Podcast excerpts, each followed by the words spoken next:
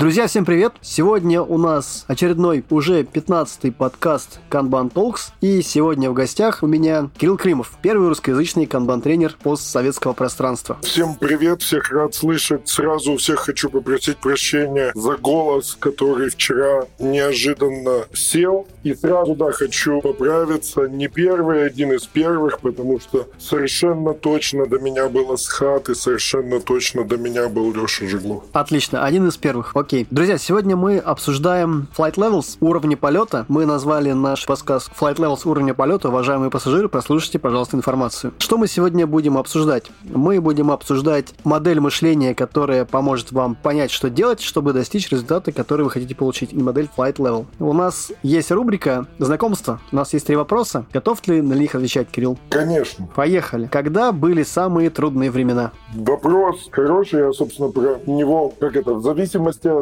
настроения, точки зрения, ответ может меняться. Все еще, мне кажется, что, наверное, самые трудные времена были, там, условно, в начале профессиональной карьеры, когда взгляд, картинка, что ли, уже вариантов всегда видно меньше. Ну и за счет того, что вариантов видно меньше, кажется, что больше рисков, там, так или иначе, связано с ними, там, с текущими. Поэтому я бы сказал, что, в общем, где-то на совсем первых шагах и этапах. В том числе, наверное, связано с выбором дальнейшего пути, неуверенностью с этим связанной, по сути, вот это вот все. Окей, дальше. Твой самый эпичный промах в жизни? Снова, вряд ли, наверное, там есть какой-то прям один ответ, и, ну, там, в зависимости от настроения и миллиона других факторов ответ, возможно, будет меняться.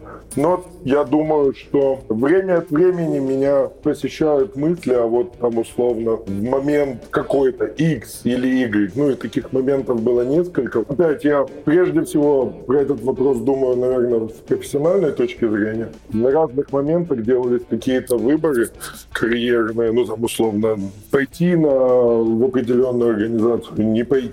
И, ну, там, вокруг этого кажется, что, опять же, время от времени я возвращаюсь к мыслям, что, возможно, там какие-то выборы были неправильные. Не то, чтобы я о чем-то жалел, но всегда интересно так ретроспективно пересмотреть и проиграть мысленно в игру, как бы, а что если бы? Очевидно, что там целое дерево, ну, то есть, по сути, одни решения приводят к другим решениям. С одной стороны, мысленно интересно поиграть. Я скорее меньше думаю в разрезе промахов, а вот скорее в позиции там, комбинаторики, там, к чему бы это могло привести. Ну, иногда кажется, что к совершенно непредвиденным, ну, то есть я бы сейчас мог быть совсем-совсем в другой точке. Поэтому, ну, это вот карьерные выборы. То есть если, если прям все-таки отвечать на вопрос, то карьерное решение, наверное. Спасибо. И последний вопрос. Какая книга повлияла на тебя больше всего? Все вопросы интересны тем, что достаточно тяжело, опять же, субъективно мне на них дать какой-то единственный правильный в кавычках ответ. На все ответ либо в разные моменты времени может быть разным, либо там, собственно, в разных ситуациях может быть разным. При этом, ну, по поводу влияния, я бы, наверное, вспомнил книгу, которая вообще не напрямую связана с какими-то профессиональными темами, вопросами. Там, это не будет книга, которую мы там часто вспоминаем на классах, которая там часто фигурирует. При этом книга, конечно, более чем известна. Собственно, это Карнеги «How to Win Friends and Influence People».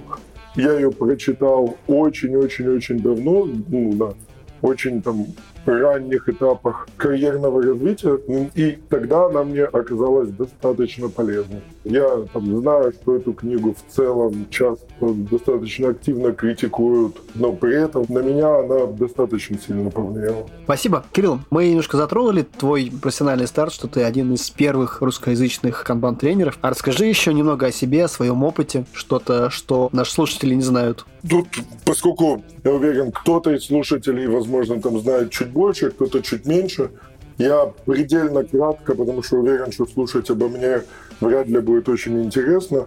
По сути, первую достаточно большую часть карьеры я провел в одной распределенной организации, где прошел, как часто бывает в не очень больших организациях, несмотря на то, что там отсутствует какая-то там явная возможность вертикального роста, при этом там есть возможность, с одной стороны, попробовать многие вещи поделать руками, но с другой стороны увидеть, по сути, всю картинку целиком и там прикоснуться к этой картинке целиком. И в целом я сказал бы, что далее мне это очень помогало. Это возможность, умение, видение картинки всего бизнеса. Опять же, я в ней провел достаточно много времени, удалось попробовать разные вещи, начинал более с технической позиции, заканчивал более управленческой позицией. Именно там я услышал термин agile, там стали что-то пробовать с нашей командой, что-то получалось, что-то не получалось, пробовали какие-то следующие вещи, там попробовал первый раз канбан, ну и, собственно, это были еще двухтысячные. И, ну вот, собственно, постепенно становилось понятным, что вот эта работа по улучшениям организационным, опять же, я тогда, конечно же, не пользовался подобной терминологией, было интересно, стал как-то помогать друзьям, знакомым, которые были в схожих ситуациях, у которых были похожие проблемы в других компаниях. Ну и вот, по сути, оттуда уже начала ответвляться эта консультационная карьера. Ну и, по сути, дальше следующие десять лет я менял внутренние и внешние роли, помогая организациям меняться, в основном с помощью там, всевозможных гибких подходов. В какой-то момент времени туда вклинился канбан, ну и, собственно, дальше, дальше, дальше. При этом пару лет я, ну, собственно, жил, работал в Сингапуре, занимаясь большой достаточно трансформацией банка. Потом решил вернуться. Последние годы это в основном внешние роли, в основном эволюционные изменения, организационные, различный набор подходов при этом используем. Я думаю, наверное, хватит, и можем переходить ближе уже к уровням. Да, давай тогда переходить к уровням. Так, Кирилл, скажи нам, пожалуйста, так что же такое Flight Level? Flight Levels достаточно, опять же, нельзя сказать, что новый подход, он существует с какого-то двенадцатого-тринадцатого года, поэтому уже, прям скажем, совсем не новый. Я за ним активно наблюдаю года так с пятнадцатого-шестнадцатого. Ну как, наблюдаю и наблюдаю. То есть автор подхода Клаус Леопольд, я думаю, там многие активные участники сообщества его так или иначе знают. Он сам из канбан сообщества. И, ну, собственно, опять же, за Flight Levels или уровни полета, да, я как бы одним глазом поглядывал. То есть там вышла одна книжка Клауса, вышла вторая книжка Клауса, презентации на всевозможных конференциях. То есть, в принципе, информации более чем достаточно. И на самом деле вот этим не то что отличительная черта, но даже еще там на наших канбан-классах я часто рассказываю о том, что в начале канбан-метода, да, в целом был дефицит информации вокруг канбана. Ну и там иллюстрацией этому может служить, например, то, что там канбан-метод — это какой-то четвертый, пятый, шестой год, уже там плюс-минус сформирован. А синяя книжка Андерсона появилась в одиннадцатом. Там, понятно, до этого был там скрамбан Кори Ладаса, но в целом информации явно не хватало. И эта картинка поменялась только лишь последние лет, наверное, пять. Ну и, по сути, сейчас информации более чем необходимое количество в любых форматах. Книжки, статьи, видео, в принципе, доступно все, поэтому за большим количеством там тем вокруг можно наблюдать, только бы хватало времени, желания и там возможности изучать. По большому счету с Flight Levels примерно так, то есть я активно посматривал, что там происходит, и казалось, что там нет особой какой-то новизны относительно канбан-метода, из которого снова-таки Клаус, он был активным участником сообщества, то есть он там вел единственным вместе с Дэвидом мастер-классы, в то время они назывались мастер-класс, был активистом-активистом, но сами Flight Levels казались как бы интересным, но скорее таким пиарным, что ли, проектом, ну, как минимум, снаружи, да. Ну, и при этом, вот, собственно, я посматривал, посматривал, и там в последнее время посмотрел значительно более плотно, и выяснилось, что, во-первых, с одной стороны, действительно есть внутри много новизны, то есть вещи, которые, ну, вот мы там с группой практиков рассматривали, есть прям вещи, ну, вот, которые мы, как минимум, не понаходили в других подходах, концепциях. Поэтому ну, действительно похоже на новизну. Опять же, Flight Levels исходит как квинтэссенция опыта набора авторов, которые пользуются, собственно, этими подходами там, в течение какого-то времени. КММ как модель зрелости, примерно, такой же подход, да? То есть оно квинтэссенция опыта. И вот эта квинтэссенция опыта мне кажется предельно практичной с точки зрения проведения организационных изменений с одной стороны, и с другой стороны, очень гибкой и подходящей во многих условиях. Все, что я сейчас говорю в целом, там, пару лет назад я бы точно так же сказал применимо к канбан-методу, ну и в принципе сейчас скажу. Просто Flight Levels, мне кажется, следующим уровнем как бы еще более гибким, с одной стороны, с другой стороны, при этом часто, вот если условно мы рассмотрим эту шкалу гибкости, универсальности, либо же там практичности, то очень часто гибкость, универсальность идет вместе со сложностью. Сложностью либо использования, либо изучения, либо и того, и другого. И вот это совершенно точно относится к канбан-методу, без вопросов. То есть я до сих пор не забуду, много-много лет назад на каком-то одном из первых классов, по-моему, это был класс, который сейчас называется Kanban System Improvement, кто-то из участников мне сказал, ну, прям в группу сразу сказал, говорят, о, классно, скрам легко изучить, сложно сделать, а канбан даже изучить сложно. По поводу Flight Levels, то, что, вот, мне кажется, сейчас у них получилось еще один шажок в сторону гибкости и универсализма, при этом понизив уровень сложности, ну и, соответственно, упрощая использование.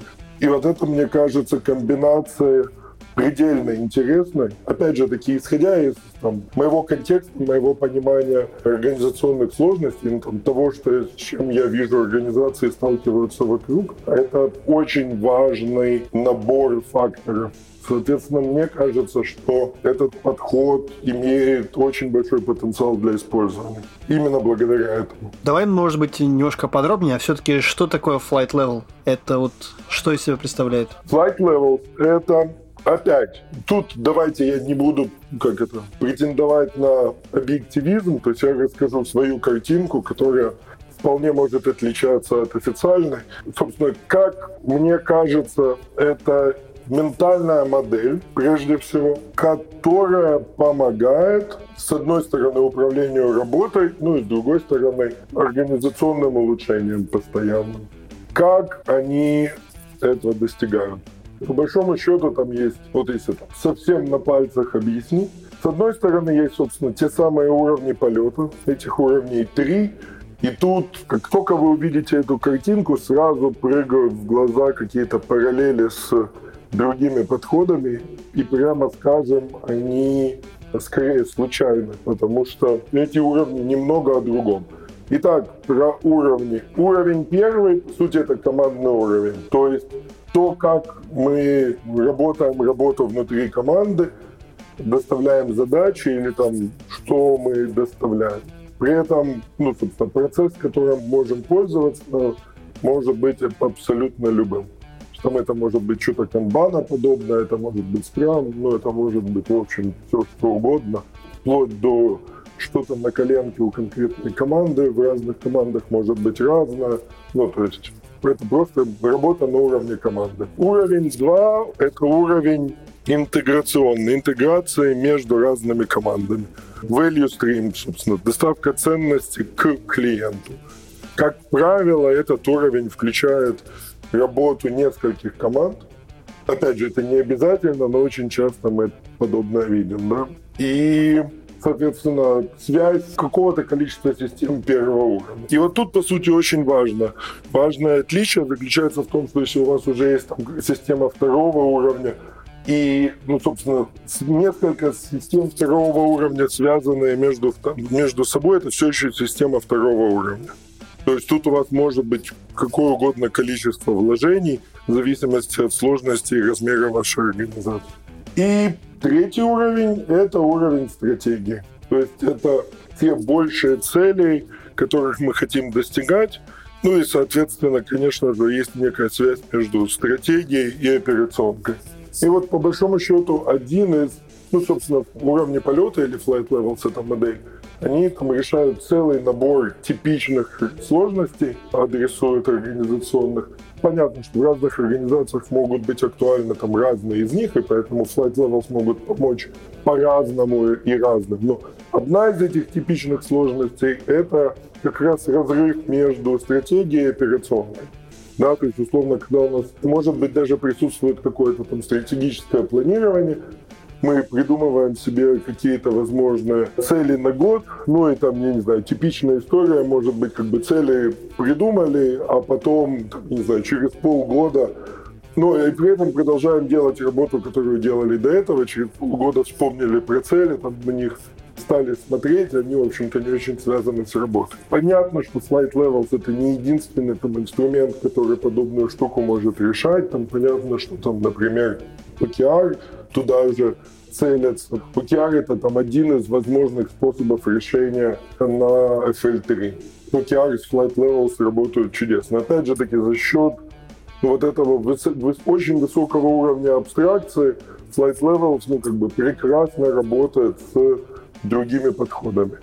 Все-таки я дозавершу мысль про то, как работает. То есть вот условно у нас есть три идеологически разных уровня, и у нас есть как бы пять простых активностей. Если очень быстро пробежаться по этим активностям, то, собственно, это будет визуализировать ситуацию, ну, визуализировать, что у вас происходит, создать фокус, необходимый фокус относительно того, в чем проблема, что вы собираетесь менять, установить agile взаимодействие, измерять прогресс и улучшаться. Несложные пять активностей, при этом, что достаточно интересно, опять же, там, даже из моего опыта, очень часто что-то, там, как минимум одно выпадает, и этого достаточно для того, чтобы переставал работать этот цикл улучшений.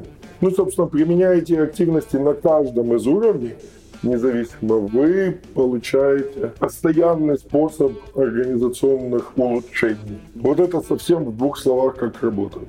А вот э, с точки зрения, может быть, практики, что этот метод дает нашей организации и чем этот метод может быть полезен современным менеджерам? Менеджеры отвечают, с одной стороны, как и за результаты, и с другой стороны, за организационные улучшения. Ну, там, как минимум в зоне, в сфере их деятельности, да, в сфере их власти.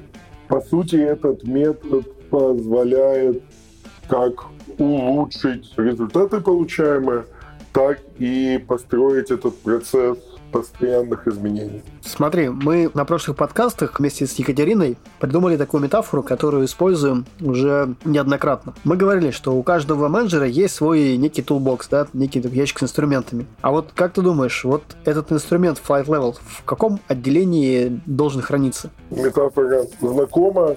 Катя, привет. С одной стороны, тяжеловато ответить на вопрос, поскольку все еще я вижу, что подход очень активно развивается, и как бы тяжело себе представить, где он окажется через несколько лет. Ну, то есть, условно, там полочка может поменяться, в которой он находится. При этом, ну, вот это место, еще раз, это, как по мне, некое... Ну, вот опять же, если там как-то расставить этот инструментарий по шкале практичности и теоретической части, то, ну, то есть это все еще ментальная модель. Тут есть некий достаточно широкий набор инструментов, с этим связанных, безусловно, но при этом сначала все-таки надо немного поменять способ мышления. И опять это будет сильно зависеть от начальной точки, да, то есть, условно, если наш менеджер условный уже какое-то время применяет, там, например, канбан, ему обучался, и модели, связанные с канбан-методом, ему знакомы, то будет значительно проще. А снова-таки Flight Levels там, вот сейчас уже, как бы, как по мне, достаточно отошел от канбан-метода. То есть это там явно не одно и то же, явно видны различия, видно, какие части инструментария, условно инструментария канбан-метода, явно не входит во Flight Levels, и понятно почему. И наоборот, да, какие есть части у Flight Levels, которые вообще никак не связаны, отсутствуют не только в канбан-методе, но и в других подходах. Но при этом как бы, концепции, многие концепции похожи. Если вы уже привыкли смотреть через линзы работы и того, как она проходит через организацию, то это, конечно, упростит этот процесс использования. То есть, опять же таки, если возвращаться к где должен быть инструмент, то он, наверное, хоть и не в одной полочке с канбан-методом, но не очень далеко от канбан-метода. Но, снова-таки, при этом, как по мне, чуть более универсальный. Мне кажется, что, несмотря на идеологическую отсутствие вообще какой-то связи у канбан-метода с разработкой, айтишечкой, все еще очень часто при использовании оно так или иначе стартует с вот этой части организации. Опять же, мы можем, наверное, сейчас не стоит обсуждать, почему так происходит, но там, как минимум, я такого много наблюдаю. Там лучшим или худшим успехом переходят в другие части организации. Опять же, таких идеологических там нет никаких преград, но преграды на уровне человеческом появляются. Вот. И тут мне тоже кажется, что Flight Levels, поскольку он еще чуть более абстрактный, в принципе, может проходить вот эту сложность получше.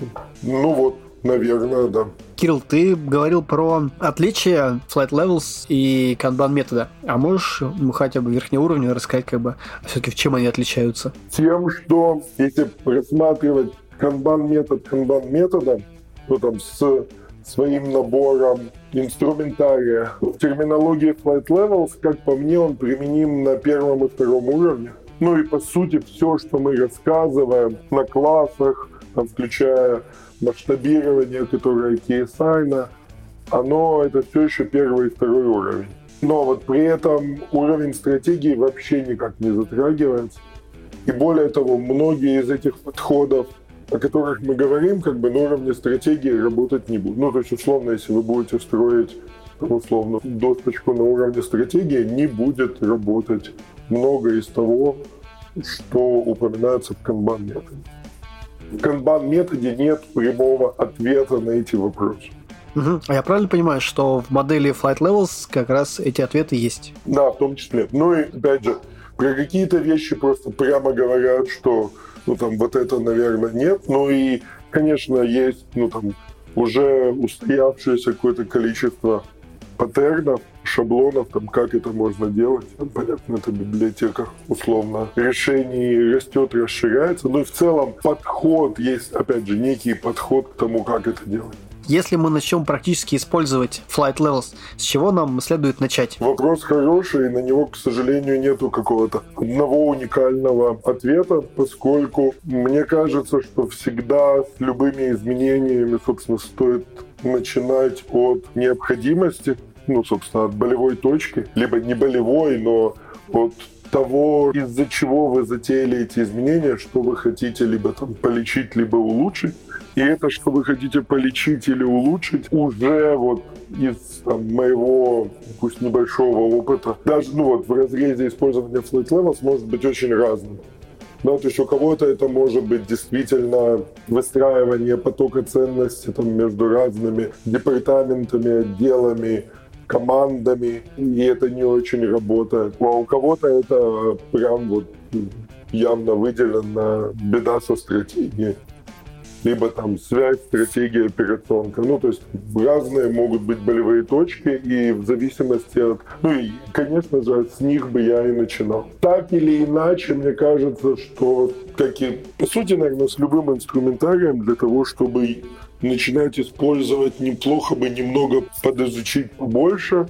Ну и снова-таки тут, благо, прекрасной информации более чем достаточно. А скажи, пожалуйста, а вот а, какие источники информации ты рекомендуешь? Снова, тут далеко ходить не надо. Вот тут, наверное, попроще с условным перечнем. Там я бы начинал, опять же, если не первым, там вторым шагом это книжка Клауса Леопольда «Rethinking Agile». Почему, наверное, вторым шагом? Потому что для многих книжка — это некая достаточно весомая инвестиция времени, в изучении чего-то, соответственно, нулевым и первым шагом можно какие-то более легковесные способы узнать, что это такое, а легковесных способов миллион, там, начиная с сайта Flight Levels, миллион YouTube видео любого совершенно уровня.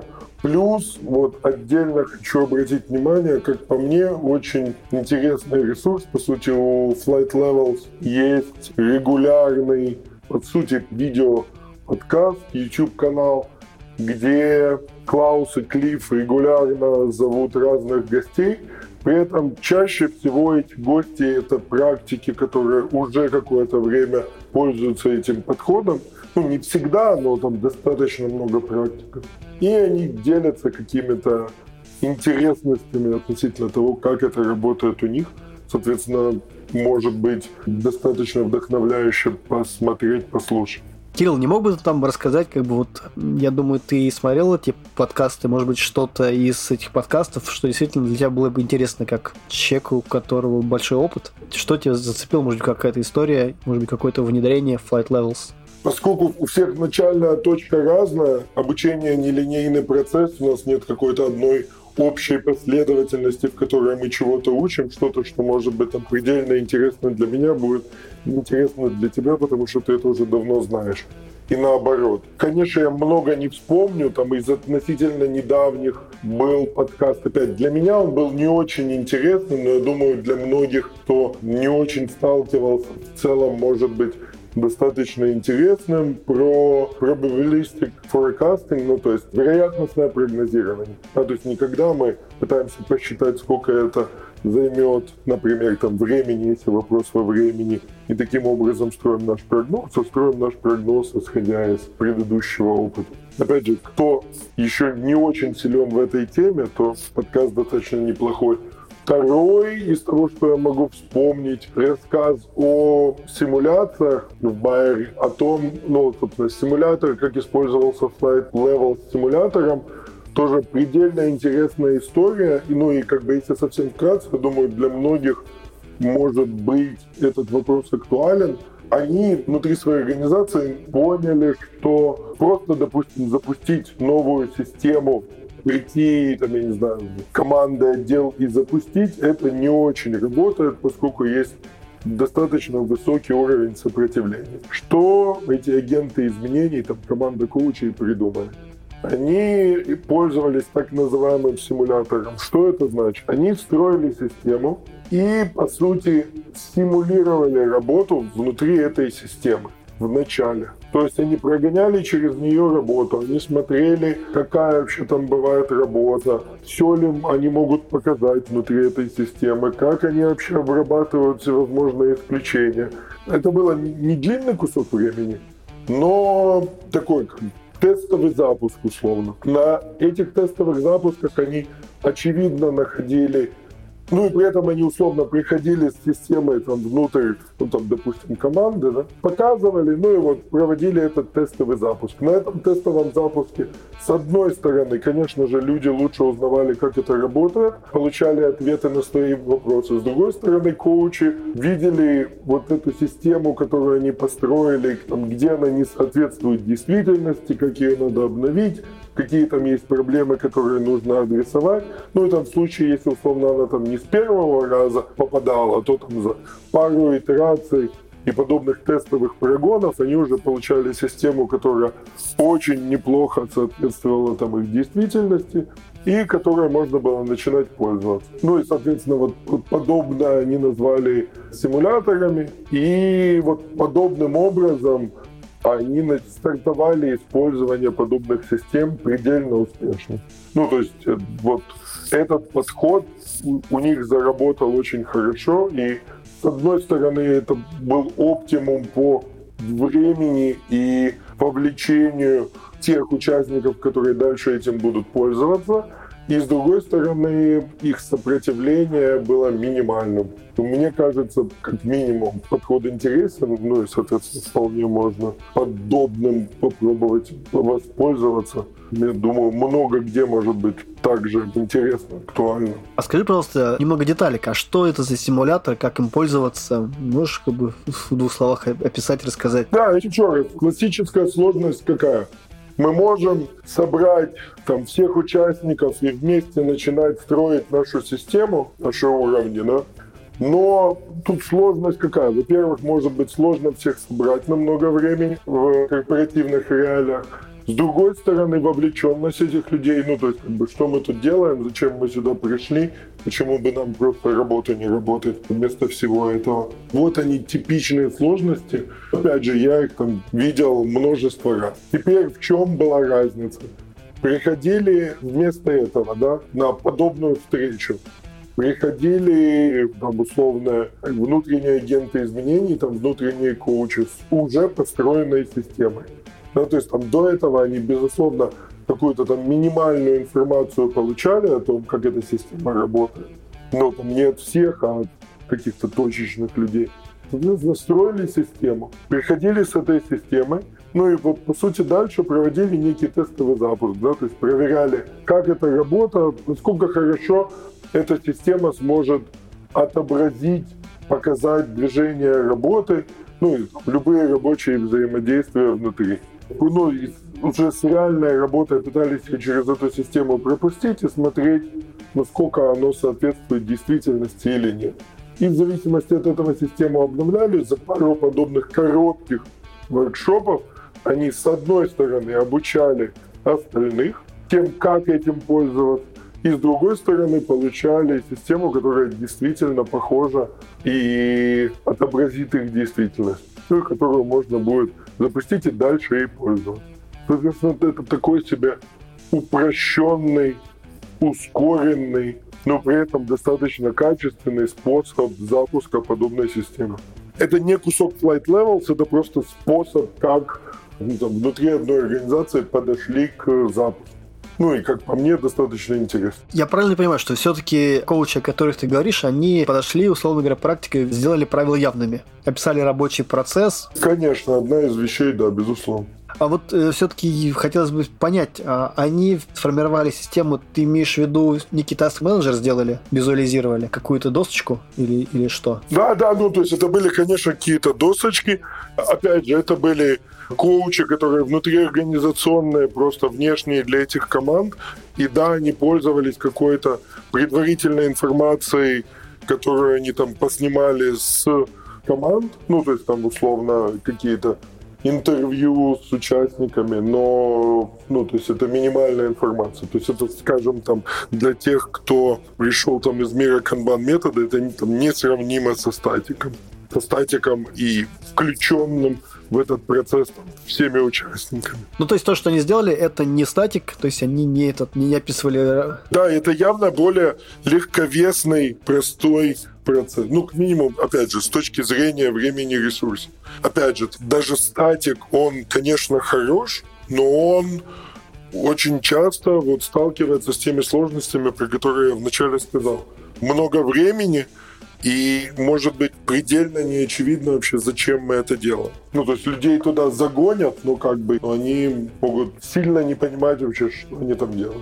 По поводу петель обратной связи. Окей, ребята построили систему, построили уровень там командный, уровень end-to-end и построили стратегический уровень. А вот описаны ли в, в модели Flight Levels некие петли обратной связи? Или как это все все-таки работает? Спасибо за вопрос. Собственно, те пять активностей, про которые я говорил, да, вот, визуализировать, создание фокуса, установить agile взаимодействие, которые, по сути, есть петли обратной связи, измерение прогресса и улучшения. Эти активности делаются на каждом из уровней. И из-за того, что они делаются на каждом из уровней, мы получаем общие организационные изменения. Теперь, еще возвращаясь к тому, что ты сказал только что, Алекс, вот построение систем. Опять, вот тут я как бы не то, что прям палец на отсечение дам, но мне кажется, что чаще идет речь о построении систем второго, третьего уровня, ну то есть как бы на уровне команд, как правило, и так уже что-то существует. И, соответственно, это что-то чаще, не хочется говорить, там прям всегда, наверное, и там бывают сложности, но вот уже там достаточно давно я не видел прям явно выдающихся сложностей на уровне команды. То есть, конечно, там бывает не идеально, конечно, там возможны улучшения, но там явная беда, она не на уровне команды. Поэтому о том, что мы будем строить систему на уровне команды, ну и особенно в виде какого-то одного из первых шагов, ну как бы сложно все такое представить. Как правило, там разные команды работают по-разному, это нормально. Как правило, значительно больше возможность для улучшения, она либо на втором уровне, либо на третьем уровне. Но снова, это не общее правило, это скорее мои наблюдения. Возвращаясь э, к пяти пунктам, которым нужно следовать, а все-таки правильно понимаешь, что в принципе как бы в нашей организации на уровне команды уже есть как бы некие петли обратной связи, просто мы их используем и пытаемся на уровне стратегии, на уровне end-to-end предлагать какие-то встречи и еще что-то, да, в рамках этого третьего пункта, в рамках пункта взаимодействия. Просто меня вот интересует вопрос, как бы, а с точки зрения Flight Levels описаны эти события, как они должны проходить, или это остается все-таки на откуп команды? На откуп организации. О, и вот это, да, называется «Отличный мостик построил, спасибо», потому что вот это один из моментов, про который я хотел сказать, а еще возможности не было, и вот она подставилась. Вот по большому счету, почему я говорил о том, что, как мне кажется, Flight Levels еще более универсальный и на уровне абстракции, как бы еще повыше, чем Kanban-метод, вот одна из иллюстраций, да, смотрите. Канбан-метод в целом достаточно общий относительно того, как мы можем описать работу и ее прохождение через организацию. Тут как бы вопросов нет. То есть в целом можно очень разные способы описать и работать, но вполне себе будет. Но при этом я бы не сказал, что он очень гибок, как минимум, с точки зрения этих самых фидбэк-лупс, ниже петли обратной связи, поскольку, ну, как бы есть понятные конденсы, прописанные вперед. Конечно, оговариваются, что их там нужно адаптировать под ваши необходимости, но они все равно уже прибиты гвоздем. Я думаю, практикам, которые пользовались этим в разных организациях, видно некоторая, ну не то что сложность, ограниченность вокруг этого, поскольку понятно, что у вас какие-то из петель, возможно, накрываются другими встречами, какие-то вообще разваливаются, какие-то не нужны, а при этом какие-то нужны, которые сюда не входят. Ну и вот тут вот начинается, что надо допиливать, допиливать и допиливать. И снова, в принципе, проблем допиливать никаких нет, просто на этом уровне Flight Levels, как мне кажется, поскольку он не, как бы, не фиксирует какие-то конкретные из этих петель, становится более гибким. И другой важный момент, который заключается в том, что это же напрямую связано с теми самыми изменениями, которые мы проводим в данный момент. Ну, то есть, условно, где у нас там сейчас наша болевая точка, что мы хотим улучшить, в зависимости от этого непосредственного фокуса наших изменений, и появляется, либо там прокачивается какая-то обратная связь, потом, когда мы этот аспект улучшаем, выводим в какую-то точку уже там необходимо достаточную, возможно, конечно, петля и останется, и там измерение останется, но с переключением фокуса может появиться новое, новый цикл обраточек. Поэтому, снова-таки, тут оно вшито в процесс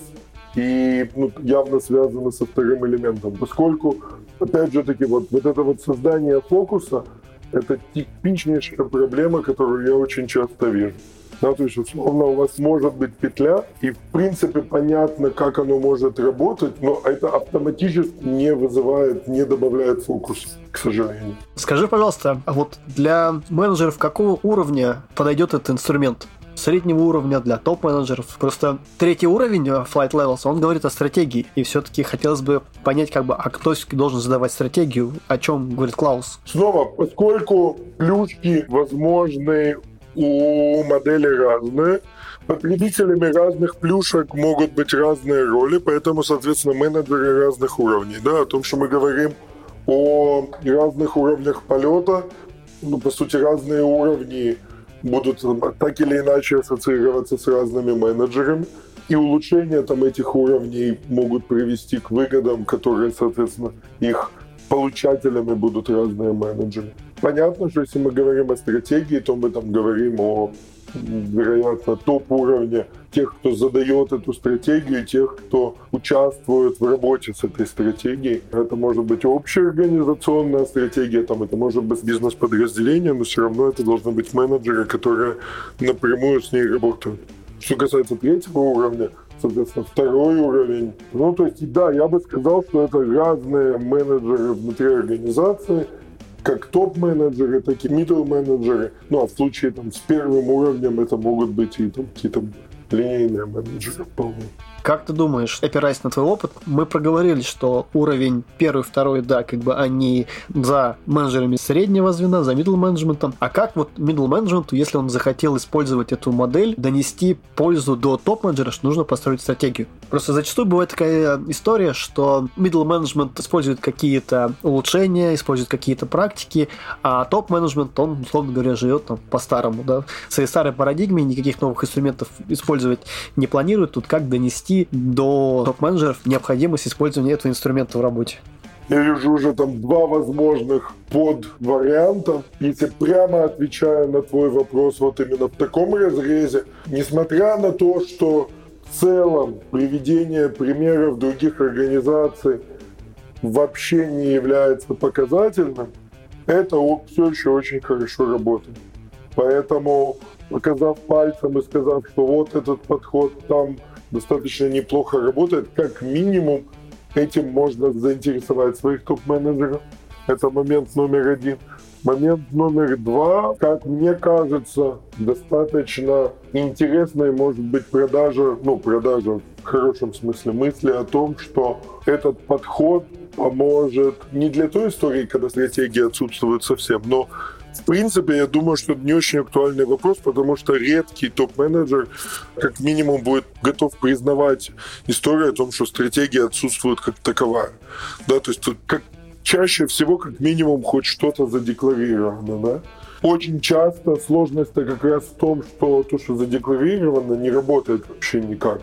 И вот здесь как раз этот самый middle менеджер может прийти и сказать, вот смотри, сейчас оно есть, но у нас не получается этому соответствовать по каким-то причинам. И благодаря этому подходу это может сблизить нашу реализацию вашей стратегии условно. Очень часто там как раз сложность просто в разрыве и в отсутствии обратной связи. Да? То есть мы целимся в недостижимое. И построив хоть какой-то мостик, который свяжет существующие результаты и позволят влиять на стратегию, уже там это явный шажок вперед. Ты вот говорил по поводу интересного момента, что можно привести примеры успешного использования этой модели. А подскажи, пожалуйста, вот на твой взгляд, какое вот самое яркое использование этой модели ты можешь нам порекомендовать? На что стоит обратить внимание? Может быть, какую-то организацию, может быть, где-то описано какое-то внедрение? Вопрос-то понятен. Тут снова, поскольку, опять, в принципе, модель не новая, с одной стороны, с другой стороны, в наших широтах, мне кажется, модель не то, что активно известна, там как минимум какие-то активные практики, наверное, слышали и даже, может быть, читали, но в целом более широкому сообществу, мне кажется, еще не очень известно. И с этим бы, мне кажется, можно что-то делать. Ну и, возможно, наш там этот сегодняшний подкаст свою лепту, собственно, внесет. Исторически модель развивалась. Клаус, он австриец. Соответственно, наибольшее использование — это Центральная Европа.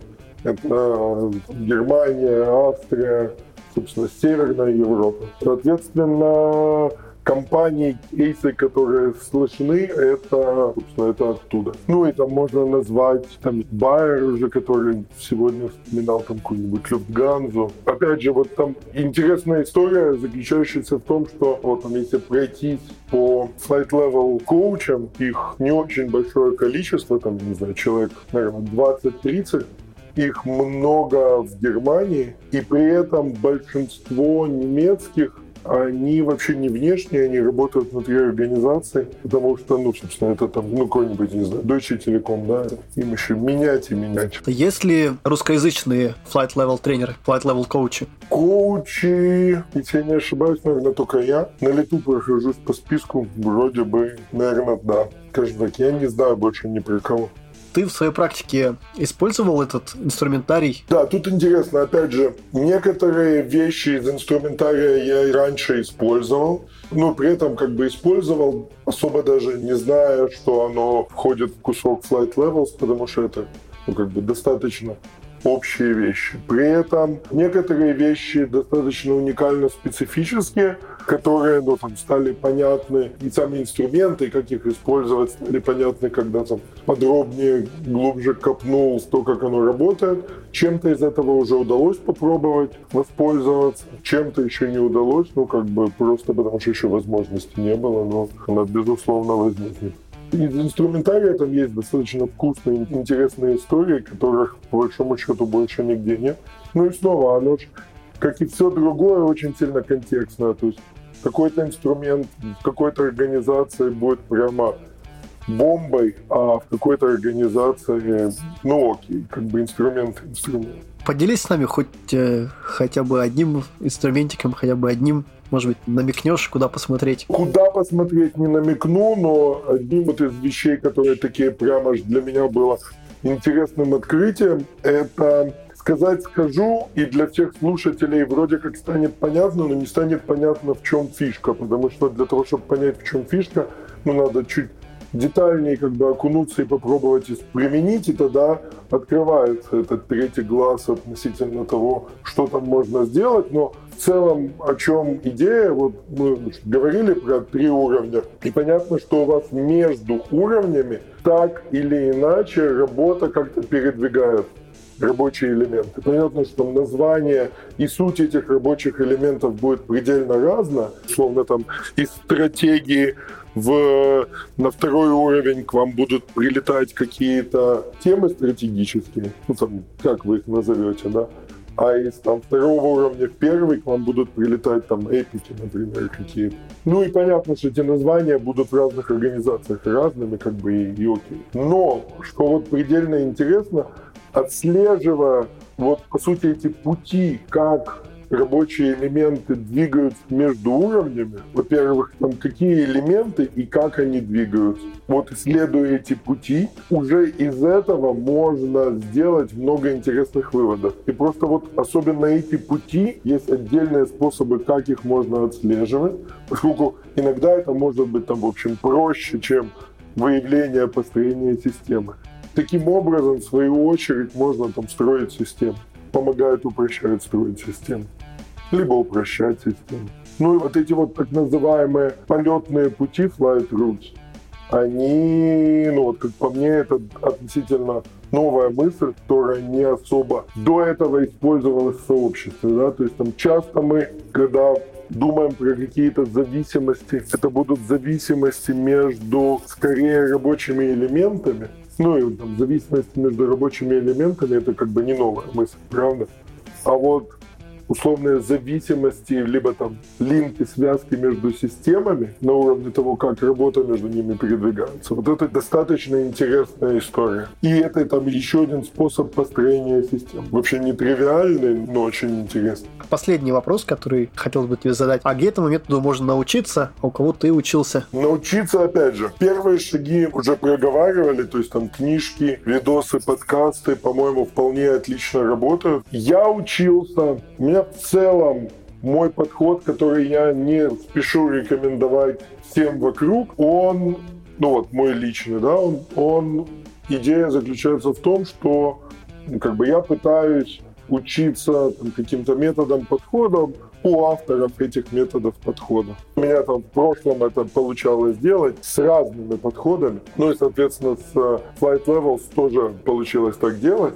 Соответственно, я учился там у Клауса и у Иги, ну, то есть, по сути, у авторов. При этом, в общем случае, я, опять же, уже вот сейчас абстрагируюсь от Flight Level, я не готов этот подход прям вот рекомендовать всем, всем, всем, относительно всех-всех-всех подходов по разным причинам, скажем так. Flight Level, может быть, даже, похоже, не так, но... Все же. Теперь как можно отучиться?